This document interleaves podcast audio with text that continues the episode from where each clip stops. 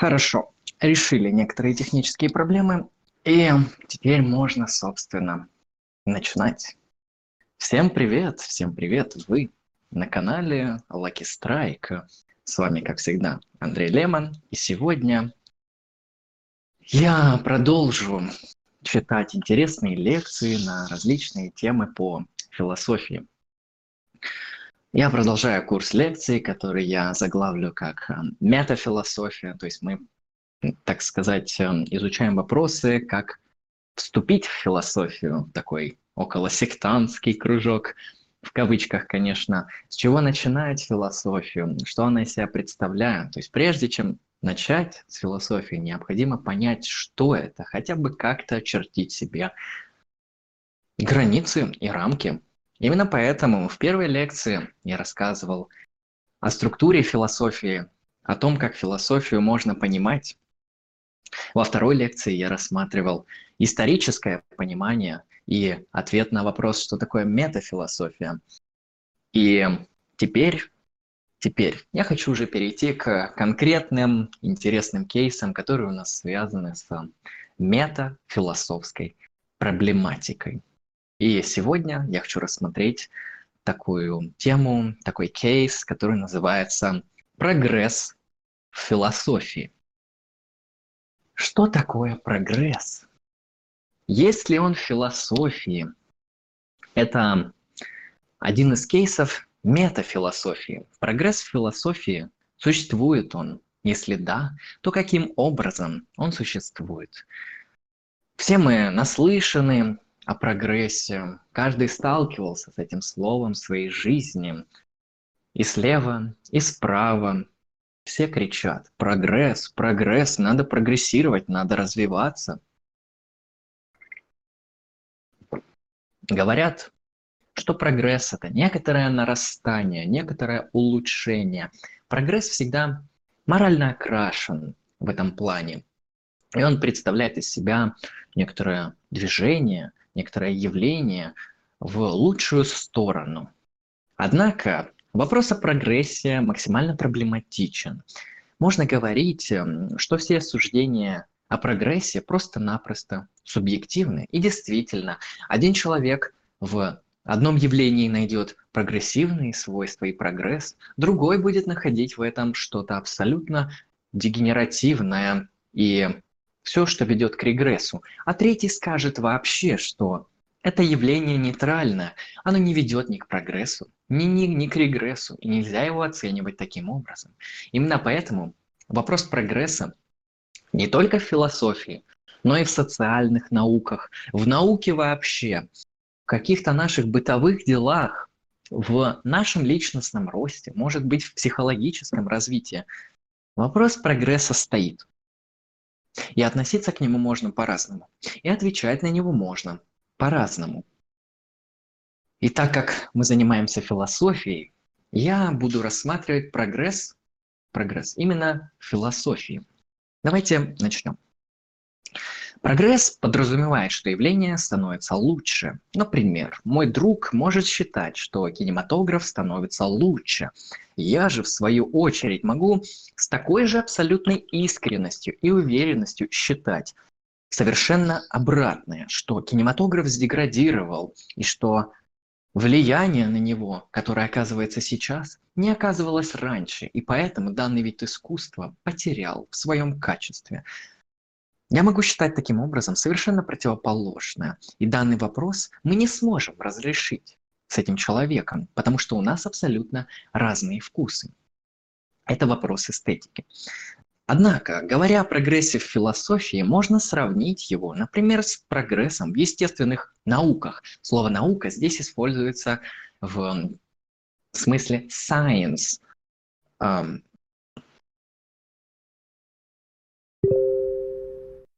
То есть э, это такие науки, такие вопросы, постановка которых эм, может э, оказаться полезной при ответе на данный вопрос. То есть э, можно ли, проще говоря, экстраполировать то, как понимается прогресс в науке, на философию. Возможно ли такое? Мы рассмотрим эту точку зрения сегодня. И не только.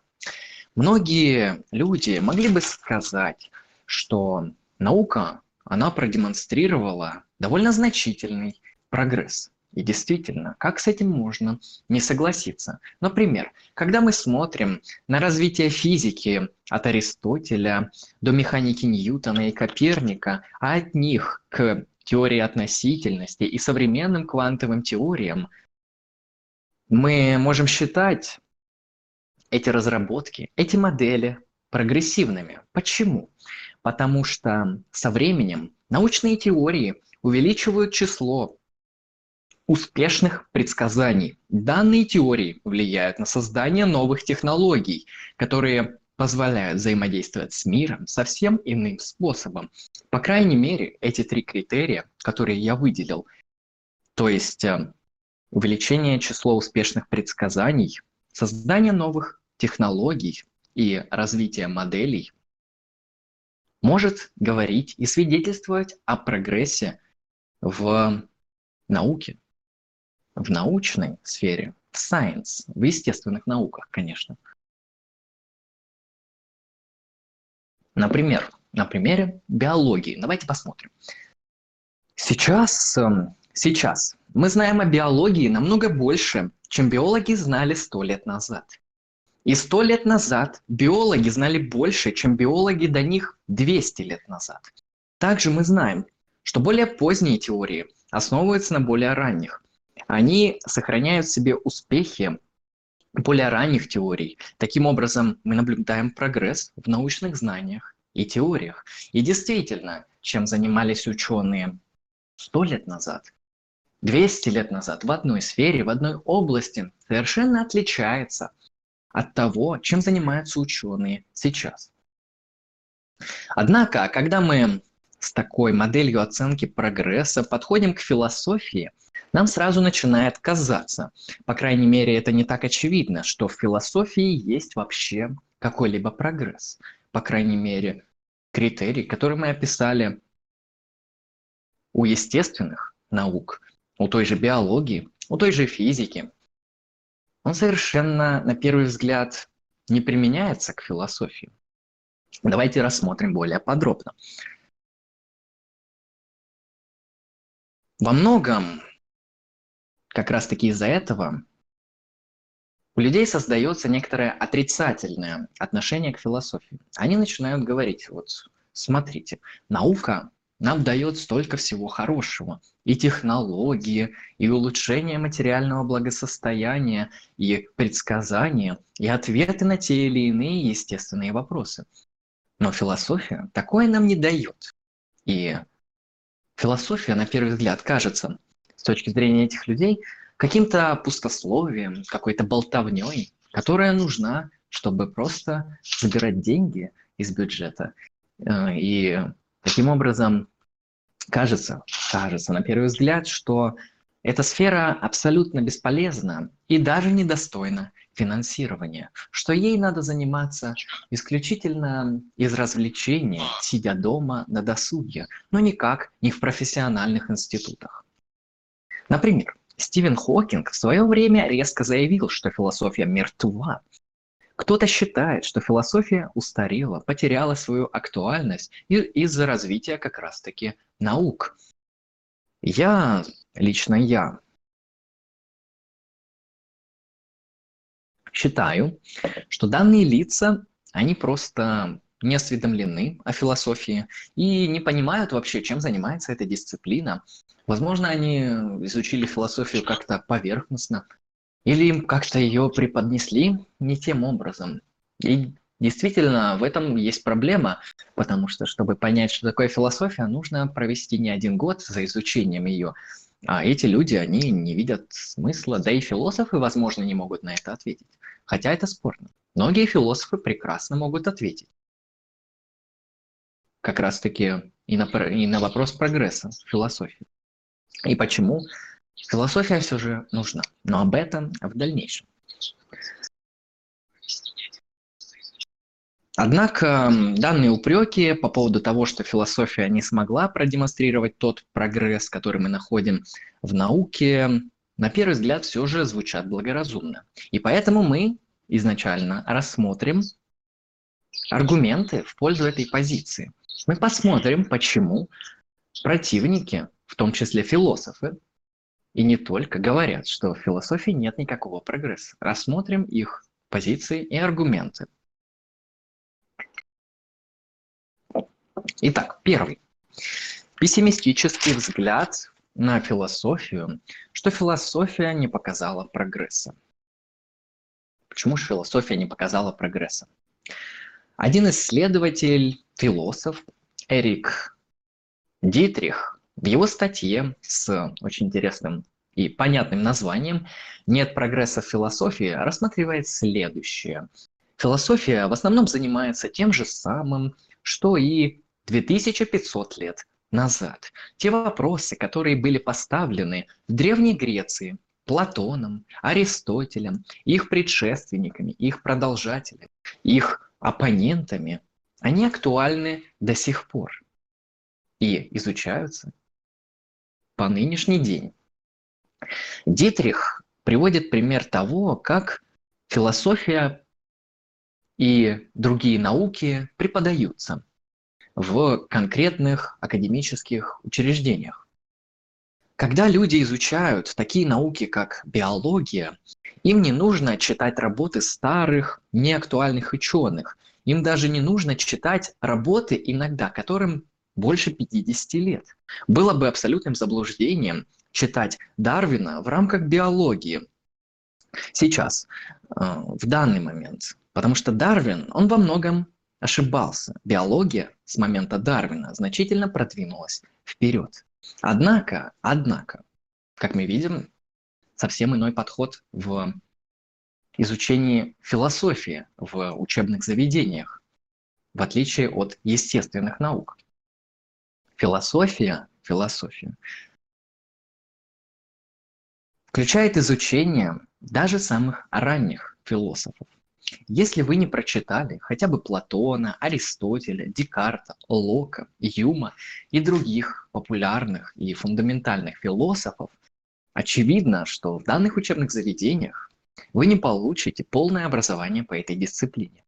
Философы уделяют много времени интерпретации и прояснении того, что говорили философы различных эпох. Они же, эти философы, тратят много времени на чтение более ранних текстов, разбирают аргументы и ходы мысли очень древних философов. Хотя и не исключено, и чаще всего так и бывает, что современных философов философы тоже изучают. Но всегда обращаются к ранним и к основоположником. Дитрих, продолжая свою аргументацию, считает, что философии не хватает нескольких вещей. Первое – это теоретическая конвергенция, и второе – теоретическая кумулятивности.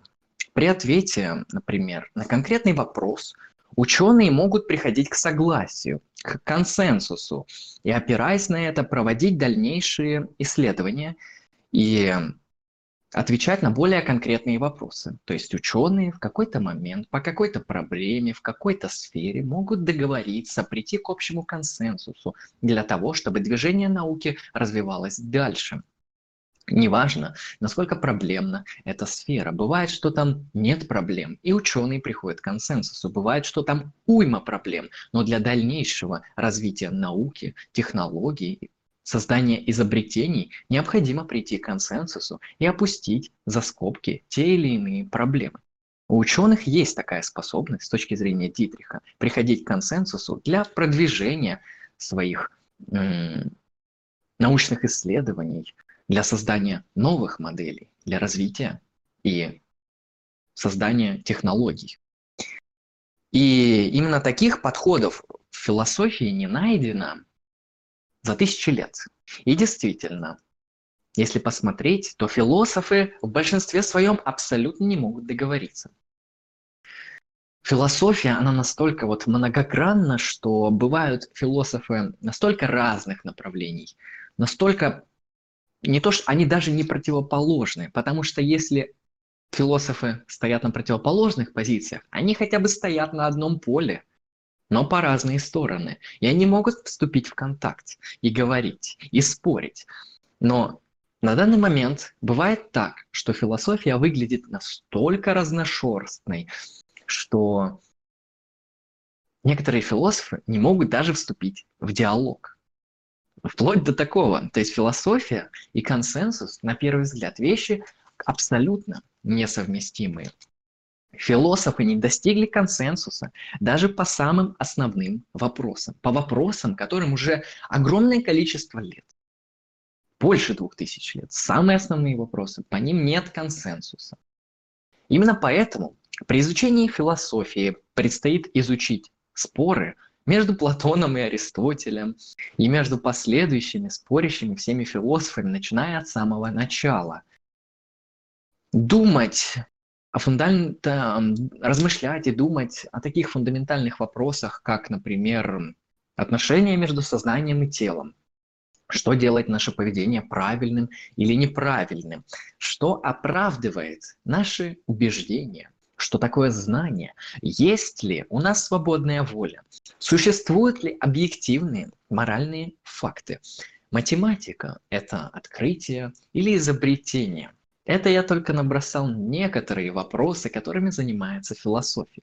Во всех этих и многих других кейсах дебаты являются абсолютно открытыми. Споры ведутся до сих пор. Ни один из этих вопросов не разрешен. Все это свидетельствует как раз-таки в силу отсутствия прогресса в философии.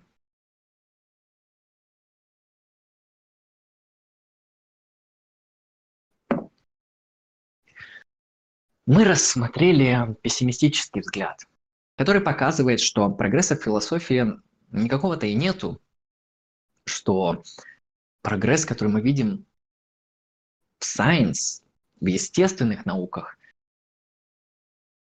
он есть. И его хотя бы как-то можно очертить и как-то можно показать. Но в философии мы такого не наблюдаем.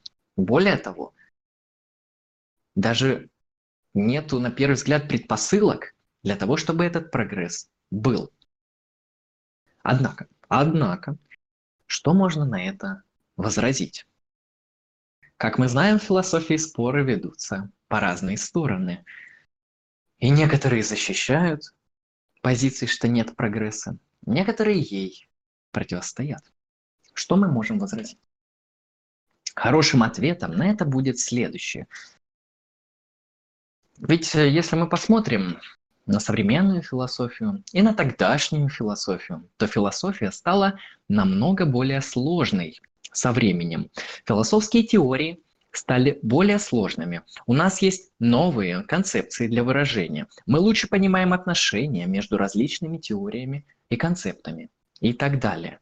В метафизике, например, мы можем применять семантику возможных миров, чтобы лучше понять, как работает возможность и необходимость, а также другие философские вопросы у нас в наше время прекрасно решаются, аргументируются и показываются с помощью семантики возможных миров, в том числе даже вопросы свободной воли, соотношений сознания и тела и других кейсов.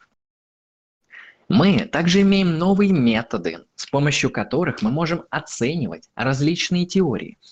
Это, например, методы лингвистического анализа, формальной логики, феноменологии, герменевтики, мысленного эксперимента и многих других. Философия разработала огромную методологию за историю своего развития.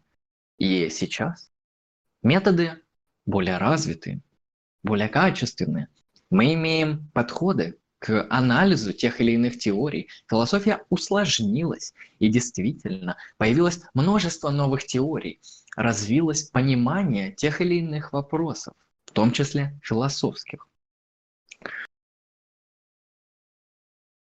Все это таким образом, как мы видим, свидетельствует в пользу прогресса в философии. А как же иначе, если это не прогресс? Однако, Отвечая на позицию об отсутствии консенсуса у философов, необходимо сказать, что существует, на самом деле существует множество случаев, когда философы достигли консенсуса при ответе на конкретные вопросы. Это я сейчас отвечаю на тот кейс, который был задан господином Дитрихом по поводу того, что философы не могут достигнуть консенсуса. Например, сейчас мы будем смотреть, а могут или не могут. В современности вот много сейчас современных философов, которые называются физикалисты и материалисты. В принципе, чаще всего это одно и то же с определенными градациями и варьированием.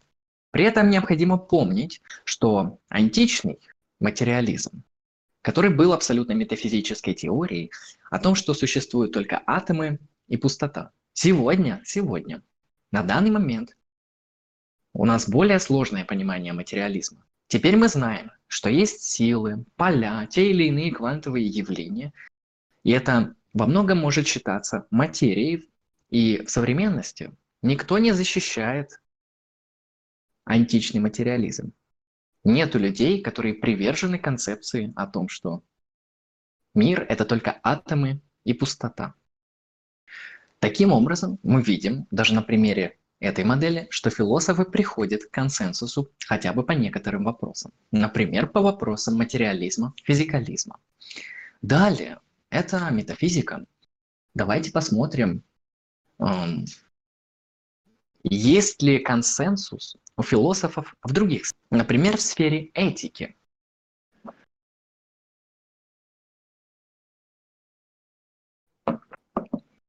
Например, кейс рабства которое мы категорически не одобряем. Рабство принять и практиковать сегодня мы абсолютно не можем.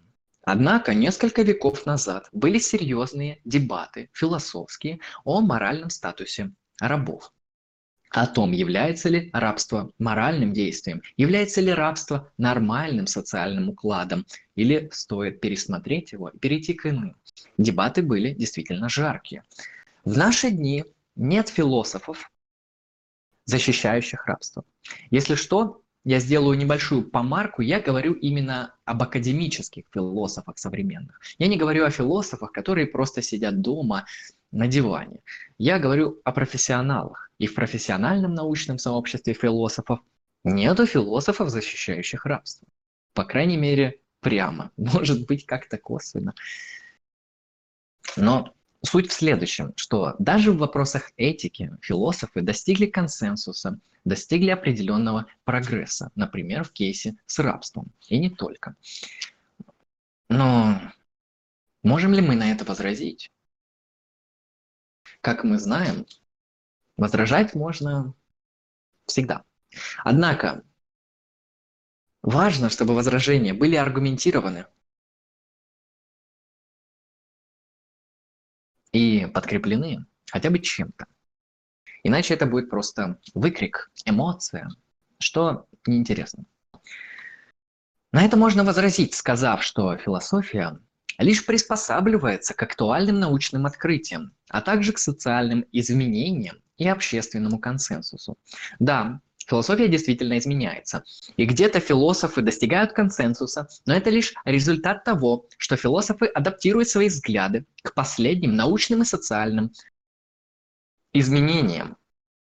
Философы, конечно же, не отстают, но именно ученые открывают поля и силы.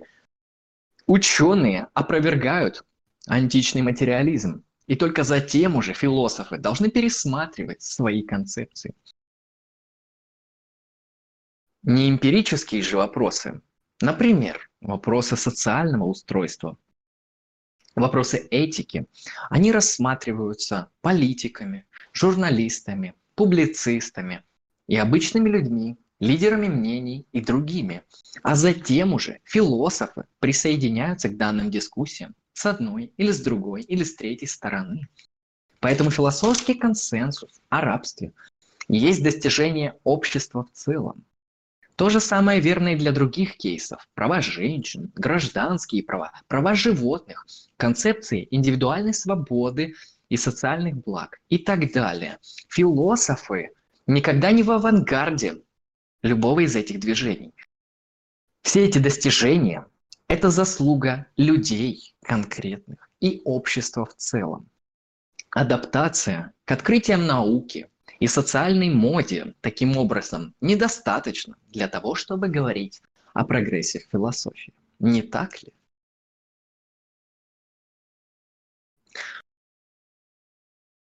Действительно, где-то мы можем увидеть исторически, что философы абсолютно не в авангарде. И философы только после того, как происходят те или иные события, социальные потрясения, открываются новые данные, наука расширяет себя, создает новые технологии, и только потом философы начинают концептуально с ними работать, начинают их осмысливать и прогоняют через свою призму. Часто бывает, что философы действительно не в авангарде. Но так ли это на самом деле? Это нужно смотреть историю, и этот вопрос я ставлю вам для личного, для, для личного решения. Перейдем к следующему. Все это ставит э, вопрос другой. Почему вообще существует такая огромнейшая разница между философией и наукой, между философией и science? Ответ на этот вопрос может быть различным, как ни странно. Можно занимать разные позиции. Многие философские дебаты, они неразрешимы из-за когнитивных ограничений, которые навязаны особенностями структуры и функционирования нашего мозга. Мозг человека, как мы знаем, это биологическая система, очень сложная, невероятно сложная, действительно, иногда поражающее воображение, которая является продуктом эволюции, которая имеет множество способностей, необходимых для решения проблем, связанных с выживанием и размножением. Проблемы философии стоят таким образом за пределами нашей обычной области знаний. Также проблема заключается в том, что в отношении философских вопросов не всегда работает редукционистская методология, которыми так успешно пользуются у нас эмпирические науки. И таким образом у нас нет способа и способностей решать большинство философских проблем и отвечать на них. Все философские проблемы являются, исходя из данной позиции, псевдопроблемами, проблемами, надутыми какими-то разговорами. Возможно, проблемы поставлены правильно, однако ответить на них мы не можем. Это связано с тем, что ни для одной из них мы не в состоянии найти то или иное решение. Возможно, возможно, иные какие-то формы организации жизни или иные формы организации интеллекта и могут ответить на философские вопросы. Здесь вопросы, конечно, у нас уже про каких-нибудь сверхумных, сверхтехнологичных пришельцев, которые давно уже ответили на эти философские вопросы, благодаря тому, что их разум намного мощнее нашего. Так же, как собака никогда не сможет понять концепцию атома, да и много чего она не сможет понять. Также и человек никогда не сможет ответить на те или иные философские вопросы, потому что его когнитивный аппарат, его способности, его эволюционный путь иной. Слишком слабый, чтобы ответить на этот вопрос, но довольно сильный, чтобы их поставить. Следующая позиция. При ответе на вопрос о философских проблемах может быть сформулирована по-другому, следующим образом. Тоже интересный подход. Первый, как мы видим, говорит о том, что философские проблемы неразрешимы людьми, однако при иной форме организации мышления структурно они теоретически решаемы. То есть мы просто не достигли того или иного уровня развития наших вычислительных мощностей. И головы тоже. Философские проблемы с точки зрения второй позиции возникают из-за конфликта между двумя точками зрения, которые часто являются несовместимыми. Все мы, наверное, слышали о субъективной точке зрения и об объективной точке зрения. И как раз-таки конфликт между этими двумя точками зрения, между объективной точки зрения, как взгляда от третьего лица, и между субъективной точкой зрения, как взгляда от первого лица, определяют некоторую фундаментальную невозможность ответа на те или иные философские вопросы. Часто бывает, что анализ опыта от первого лица абсолютно противоречит анализу опыта от третьего лица и наоборот. Например, с субъективной точки зрения кажется, кажется, что у нас есть свободная воля, мы имеем агентную причинность, мы сами выбираем наши действия, и мы отвечаем за свои поступки. С субъективной точки зрения кажется действительно так. И всю свою социальную практику человек выстраивает именно на этих основаниях, что он агент, он причина своих действий. Мы отличны от других объектов Вселенной тем, что мы можем принимать решения и контролировать то, что мы делаем. Агентство важно и имеет значение для других вопросов, таких как моральная ответственность. И действительно, потому что мы думаем, большинство из нас думает, действительно, многие здравомыслящие люди считают, что я, что они несут моральную ответственность за действия. Например, если я ударю вас по лицу, вы можете обвинить меня в этом. Действительно, можете. Вы будете считать, что я в этом виноват. Однако, если что-то внешнее заставит мою руку двигаться и ударит вас по лицу, может быть ветер, может быть какое-то механическое изменение, или кто-то моей рукой ударит вас, пока я спал, то вы не будете меня винить в произошедшем. Свобода воли и агентность таким образом наблюдается только с субъективной точки зрения. И мы действительно это разделяем. Мы непосредственно, чаще всего абсолютно интуитивно понимаем, что такое действие человека, что такое свободное действие человека и что не является действием. С объективной же позиции люди лишь э, еще одни очень сложные и крутые сгустки фундаментальных частиц, которые подчиняются тем или иным естественным законам, все наши решения являются причинно обусловленными, над которыми мы, получается, не имеем никакого контроля, если рассматривать их с точки зрения объективной, от третьего лица. Рассматривая человека как биологическую машину, кажется, что в нас нет ничего, что могло бы быть источником агентства и той самой свободной воли. Наука таким образом работает так хорошо, Почему же, почему у науки так все успешно получается? Дело в том, что если мы говорим о естественных науках, о science, она, эта наука, абсолютно игнорирует субъективную точку зрения. Наука всегда придерживается объективной точки зрения, и данные науки всегда подлежат проверке через эксперимент, через наблюдение, через проверяемость, то есть основной критерий, то что это, все, что открывает наука, оно проверяется тем или иным способом. С другой стороны, возникает множество философских проблем. Философский взгляд дает нам один набор ответов на определенную проблему, в то время как объективный взгляд от третьего лица дает нам абсолютно другой набор ответов, которые часто кажутся несовместимыми и абсолютно фундаментально несводимыми к друг другу.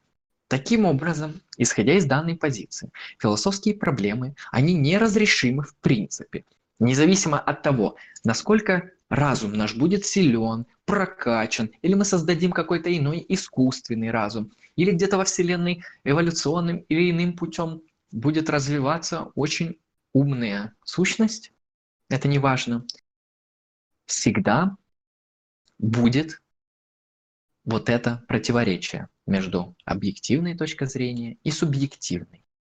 Он будет все равно, этот разум, не в состоянии решить философские проблемы, потому что конфликт субъективного и объективного взгляда возникнет для любого вида разума. И для самого простого разума кошечки, собачки, хомячка, и для самого сложного не будем говорить о всяких красивых научно-фантастических гипотезах, но я думаю, вы понимаете, о чем речь.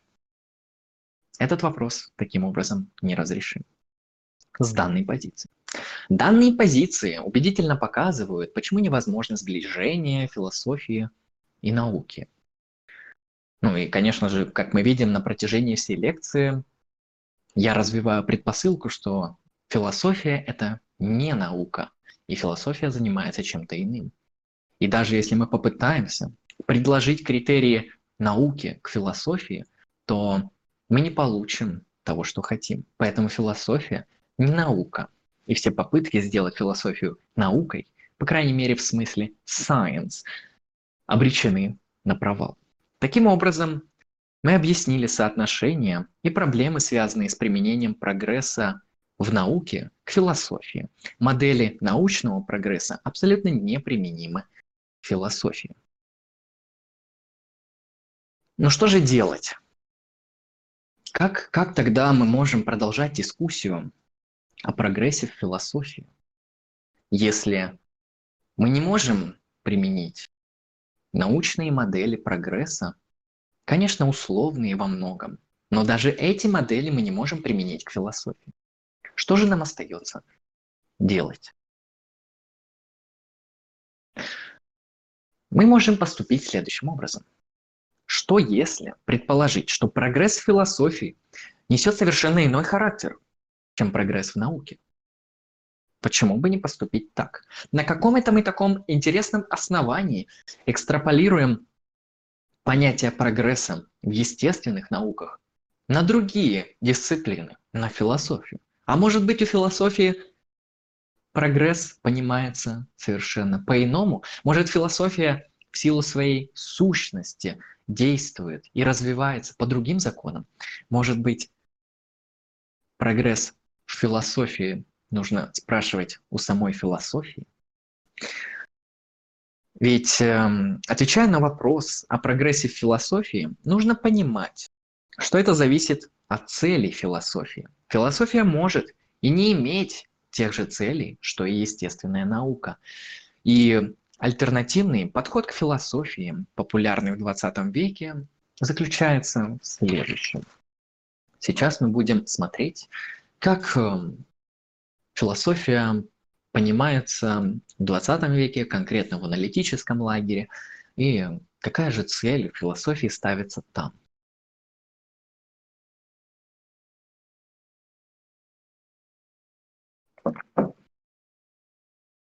Целью философии является концептуальный анализ, который включает в себя прояснение смысла и структуры наших концептов и понятий и изучает отношения между различными концептами. Такая цель поставлена в философии.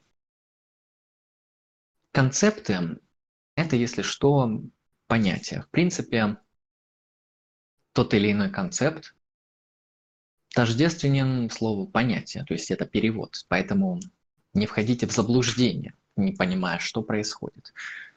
Философия изучает и проясняет понятия. Где-то она их даже создает. Например, свободная воля и многие другие. Кажется довольно правдоподобным, что эмпирические проблемы эмпирические вопросы должны решаться науками и относиться исключительно к ее сферам к сферам науки. Философия же может использоваться для понимания логических структур наших теорий и концептов, которые мы будем использовать, чтобы описывать мир, чтобы структурировать опыт, который мы имеем. Философия не может объяснить физическую природу времени. Однако, однако, может объяснить концепцию времени и показать, как эта концепция связана с иными концепциями, как она с ними взаимодействует, что следует из этого взаимодействия и в чем сущность времени и понятие времени. Однако физическую природу времени, то есть эмпирические исследования такого явления, как время, мы оставим на откуп физикам, Суть метода концептуального анализа заключается в следующем. Сейчас мы будем рассматривать на примере, что такое концептуальный анализ. Советую вам здесь запомнить, ибо философия пользуется концептуальным анализом, по крайней мере со современная, очень активно. И этот метод удобен, интересен, даже если вы не профессиональный философ. Потому что часто бывает так, что в вашей жизни возникают споры по тем или иным концепциям, по тому или иному поводу. И иногда эти споры могут быть ради развлечения, а иногда они могут оказывать фундаментальное влияние на ваши поступки, на поступки вашего окружения, на то, договоритесь вы с теми или иными людьми или нет. Поэтому концептуальный анализ, как методология, которая выработана философами, на мой взгляд, полезна не только философам. С чего же начинается концептуальный анализ? Анализ понятий.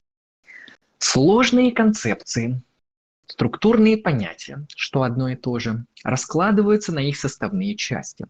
Формулируются, это первый шаг был, далее формулируются необходимые, раз, и достаточные условия, два, для применения этого концепта. Необходимые и достаточные условия. Давайте приведем пример, довольно простой и популярный. В философии. Берем концепцию. Холостяк – неженатый мужчина. Холостяк – это неженатый мужчина. То есть холостяк – это такой и только такой X, который есть мужчина и который есть неженатый. Что мы сейчас сделали? Мы указали необходимые и достаточные условия этого понятия. Мы провели концептуальный анализ. И философы производят подобный анализ, отвечая также и на философские вопросы. Например, в сфере эпистемологии философы ищут необходимые и достаточные условия такого концепта, как знание. Что такое знание? Как возможно знание? Как отличать истину от лжи? Концепт знания. Что мы можем предложить при концептуальном анализе понятия знания? Какие необходимые и достаточные условия мы можем выделить, чтобы понять, что такое знание. Эта традиция начинается еще с Платона. И знание понимается как обоснованное истинное убеждение. И здесь мы опять же выбрали концепт и выделили для него необходимые и достаточные условия. Философы таким образом находят или создают концепты, определяя их достаточные и необходимые свойства. Затем, что можно делать потом? Философы затем используют мысленный эксперимент для проверки тех или иных концепций на практике. Дело в том, что как раз-таки концепт знания как обоснованного истинного убеждения был неплохо и очень серьезно, я бы сказал, опровергнут в 20 веке. Как? С помощью мысленного эксперимента, раскрывать который я не буду. Кому интересно, найдет статью и разберет эту проблему.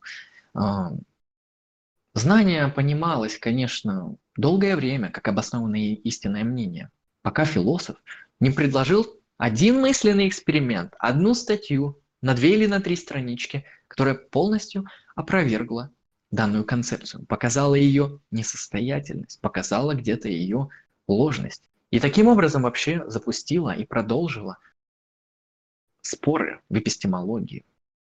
И это также может свидетельствовать о прогрессе. По крайней мере, этот кейс. Философия таким образом представляет концептуальное разъяснение. Это является своего рода прогрессом философии. А почему бы и нет? Философия, как мы увидели, ставит перед собой определенные цели. Например, концептуальный анализ. И рассматривает те или иные концепции на протяжении всей истории философии, создает новые, отвечая на старые вопросы. Какие-то концепции, которые оказываются противоречивыми, которые являются слабыми, несостоятельными, которые не проходят логический анализ, которые опровергаются мысленными экспериментами, они являются несостоятельными, эти концепты. И философия движется дальше.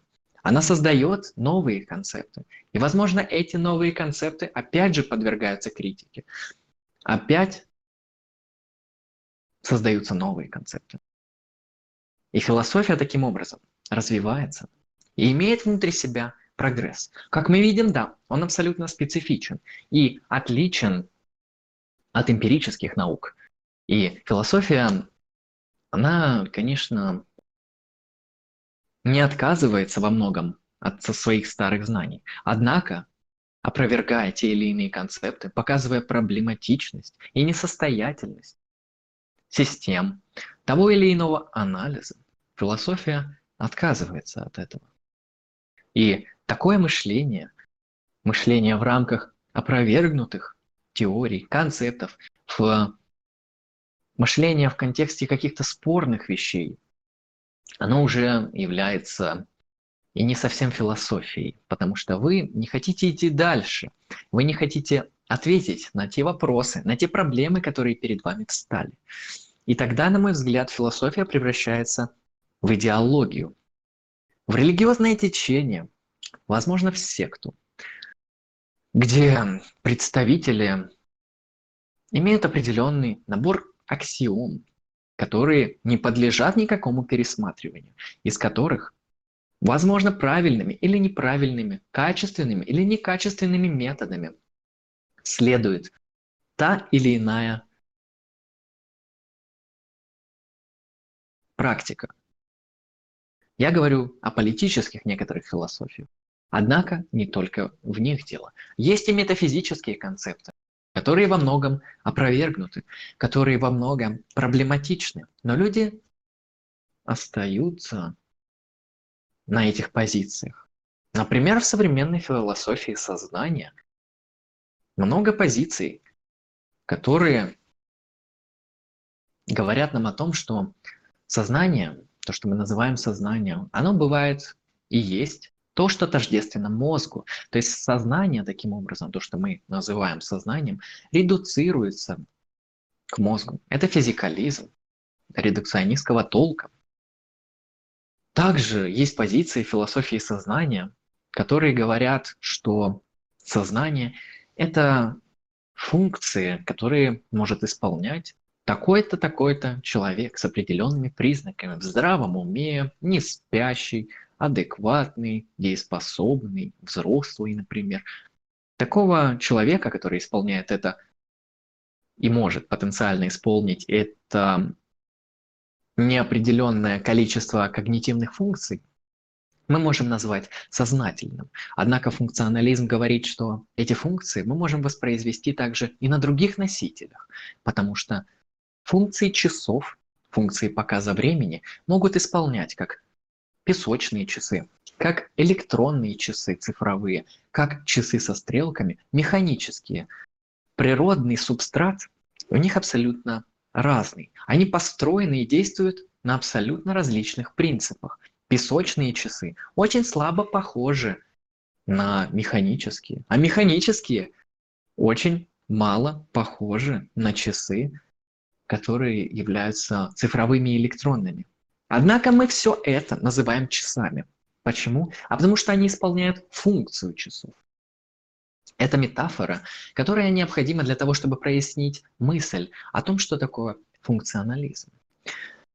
И огромное количество других теорий сознания опровергают часто повседневное представление человека о том, что такое сознание. И отметает сразу огромное количество споров, закрывает огромное количество, на мой взгляд, дебатов, которые строятся на обывательском представлении о сознании. Например, о том, что это субъективная, некоторая нематериальная сущность, доступная только мне, а, содержание которого доступно только для меня – и тому подобное. Все вот эти вот консенсусы, концепции, сознания, которые еще говорят, что вот это моя субъектность, мое сознание, мое я. Люди часто заблуждаются и не понимают, что они говорят. Если посмотреть современные дебаты по философии сознания, то этот взгляд на сознание, как некоторого субъективного внутреннего мира, он во многом подвергается огромной критике. Хотя пока что все еще остаются его защитники. Дуалисты декартовского типа, эм, другие философы, которые аргументируют различными мысленными экспериментами, такой как философские зомби и так далее, они пока что отстаивают эти позиции.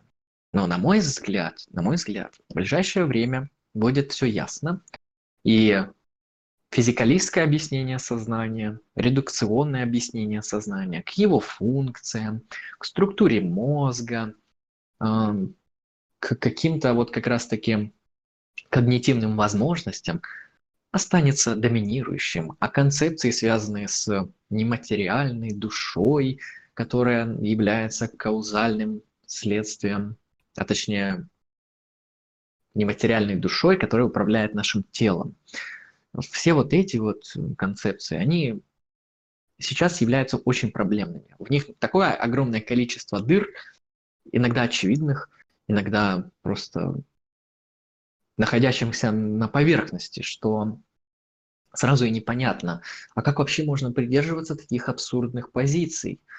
Ну, самая первая проблема, которая возникает в дуализме сознания,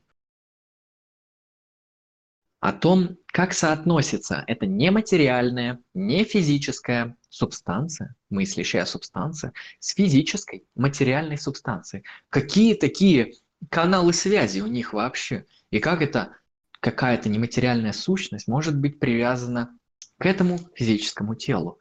Почему это у Ивана есть какое-то нематериальное сознание? Как оно закреплено в его теле? Как если она нематериальная, она не может вообще в каком-то виде даже располагаться физически в его теле. И тут сложно сказать, сразу возникают вопросы, как вот концепция нематериального сознания, мыслящей вещи, вот этой души может работать. Почему ее имеет Иван, почему его сознание, его сознание, как оно с ним взаимодействовать, что это такое и так далее. Почему это сознание индивидуальное? То есть все вот эти теории, они очень проблематичны. А теории, которые связаны с редукционизмом, выглядят более-менее адекватно. Возможно, возможно, они контринтуитивны. И действительно, многие люди в философии часто считают, что эти теории немножко противоречат нашей повседневной интуиции того, что мы понимаем под сознанием, особенно редукционизм. А, многие люди не согласятся с тем, что мое сознание или сознание Ивана – это просто деятельность работы его мозга, его тела, его биологических структур, его физического струк, струк, э, субстрата. То есть разве, разве Иван, его душа, его личность, его сознание сводится к вот этой физической оболочке и все? Поэтому физикализм, возможно, он контринтуитивен. А функционализм, на мой взгляд, очень даже интересен. Хотя вот эта фича функционализма, которая дает довольно интересное определение сознания, как эм, вот, определенный набор когнитивных функций, которые мы можем ожидать от того или иного человека. Интересно то, что физик, э, функционализм может перенести это понимание и воспроизвести эти функции на другом носителе.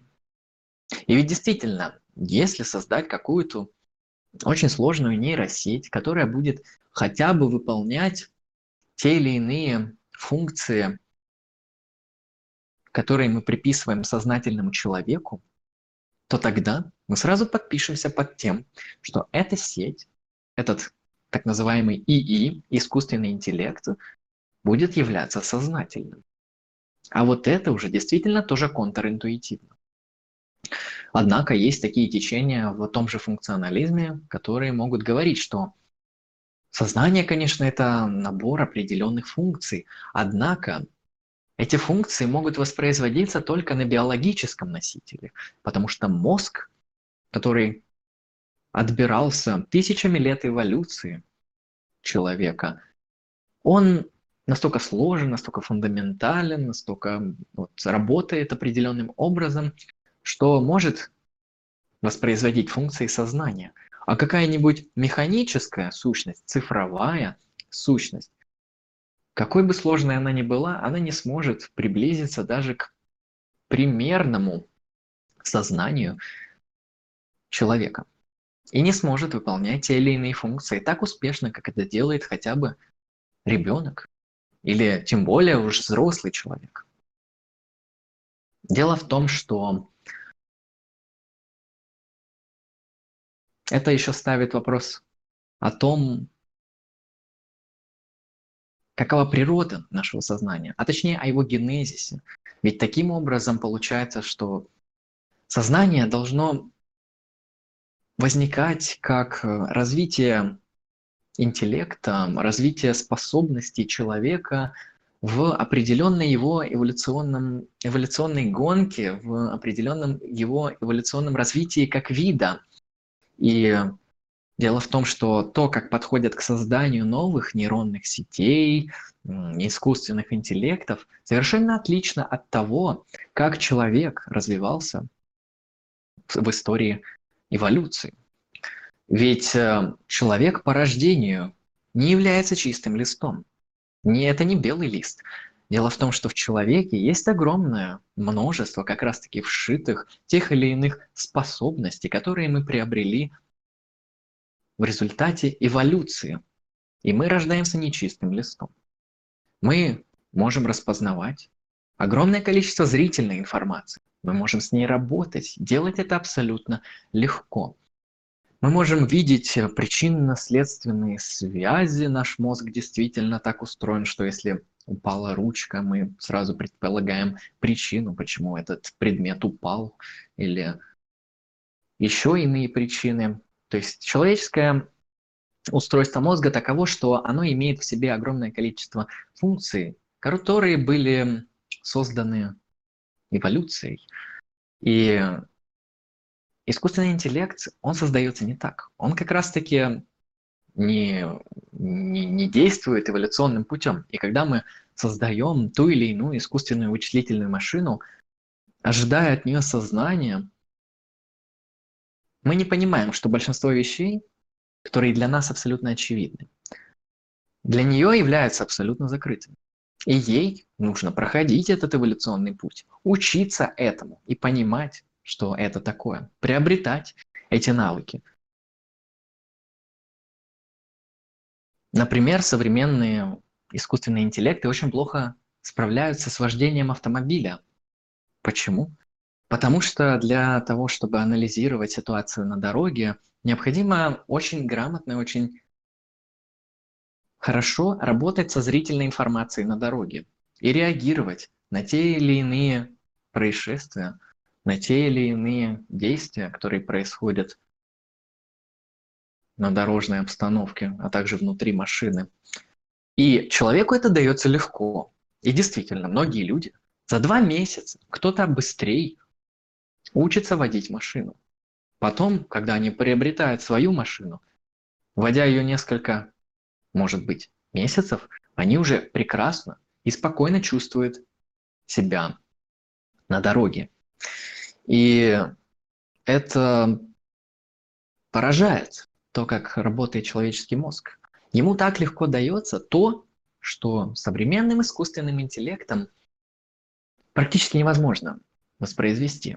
Но не может искусственный интеллект на данном этапе иметь те же мощные способности вычислительные, что имеет человек, которые необходимы при вождении автомобиля. Поэтому то, что человеку дается легко, абсолютно. Маши, машину водить действительно несложно. даже какие-то очень сложные виды техники, там военную технику, грузовую технику, человек умеет водить, просто поучившись, потренировавшись еще некоторое время. А нейронная сеть, она не может справиться даже с обычным автомобилем. Возможно, она не справится даже с железной дорогой, хотя там всего лишь две функции а, – газ и тормоз. И это связано как раз-таки с тем, что биологический мозг человека устроен так, что он приобрел за время эволюции очень много способностей, функций, понимает, видит то, что не видит. И искусственный интеллект. И возможно, чтобы искусственный интеллект научился хотя бы водить машину, ему нужно очень много времени, очень много часов эволюционного развития. И я не эксперт в искусственном интеллекте, но могу сказать с полной уверенностью, что сейчас такие проблемы встают. И люди начинают понимать некоторый свой, по крайней мере, исследователи в этой сфере, свой очень крутой мощный потенциал, который в них заложен той же самой эволюции, что мы можем делать некоторые вещи настолько легко, настолько непосредственно, что не воспринимаем это даже как что-то проблемное, как что-то серьезное. То же самое с причинно-следственными связями. Нейронная сеть не видит тех причинных связей, которые видим мы. Она их не идентифицирует, потому что это определенная способность, причем которая связана во многом со зрительной корой, с работой зрения и другими, конечно же, соответствующими областями, чего недоступно для нейронного носителя, точнее физического носителя и искусственного. Зачем я это говорю? Я говорю, что даже в современной философии э, идут те или иные дебаты, те или иные разборки. И где-то философы не приходят к консенсусу до сих пор по многим вопросам. Это действительно так. Мы можем это констатировать. Однако плохие теории, теории, которые не прошли проверку временем, не отстояли себя в своих аргументах и в своих защитниках, они уходят. Иногда настолько далеко, что забываются в истории, в истории философии. И их уже сложно откопать. И когда мы их видим, мы даже начинаем думать, а вот диковина действительно, неужели люди – столько-то лет назад действительно так думали. И я это говорю все к тому, что философия прогрессирует, философия развивается, философия получает ответы на те или иные вопросы. Плохие концепции откидываются, хорошие концепции – продолжают жить и развиваться, пока не опровергнутся следующими, пока не выйдут из моды. Особенность этих всех концепций, этих всех споров еще и в том, что некоторые концепции просто модные для своего времени.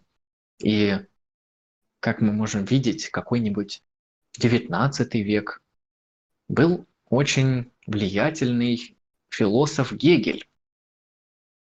Он был чуть ли не пророком он обвораживал всех, кто с ним сталкивался.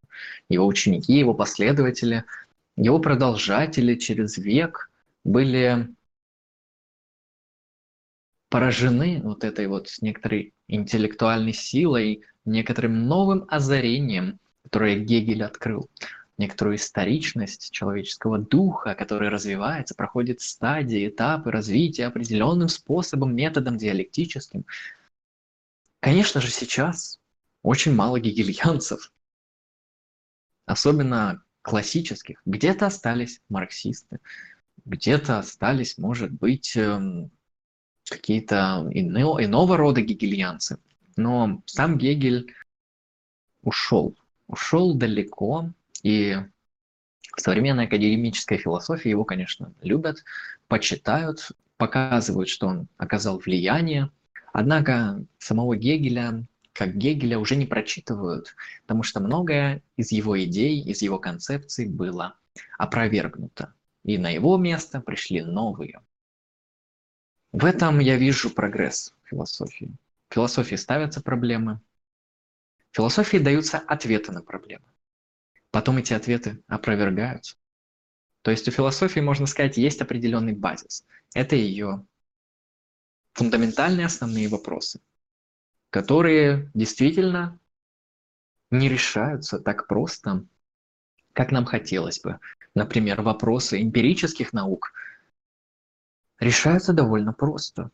Как только у нас есть возможность, ресурсы, финансы, технологии и необходимость, мы можем проверить с помощью тех или иных эмпирических методов ту или иную эмпирическую пропозицию, проверить ее опытом и показать, что она ложная или истинная.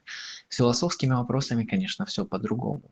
Однако концепты борются, концепты опровергаются, создаются новые, какие-то отметаются, уходят далеко в историю.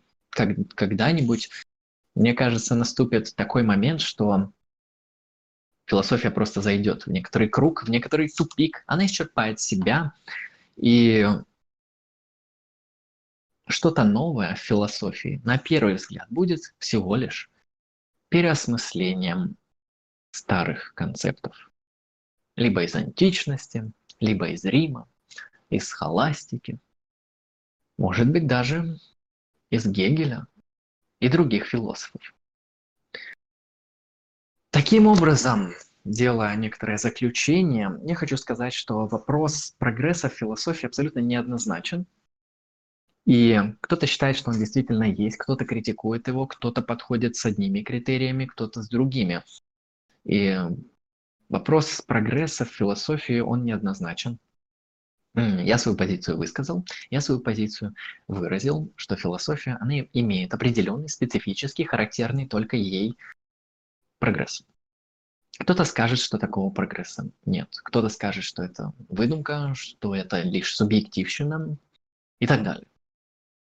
Позиций существует, как я писал, множество. И критических, и отстаивающих. Поэтому какую позицию выбрать вам, это дело ваше. Я постарался максимально круто, ой, как-то я не очень скромно сказал, э, максимально широко раскрыть э, те позиции по прогрессу философии, которые сейчас существуют в современной философии. Конечно, много чего еще, но я постарался отразить основные споры, показать их представителей и то, как они свои позиции защищают и аргументируют. В принципе, на этом я закончу. На этом у меня все. С вами, как всегда, был Андрей Лемон. Вы были на канале Lucky Strike. Вы слушали лекцию по прогрессу философии. Поэтому, кому интересно, ставьте лайки, подписывайтесь на канал, оставляйте комментарии, задавайте вопросы. И всем спасибо, всем удачи, всем пока, в принципе.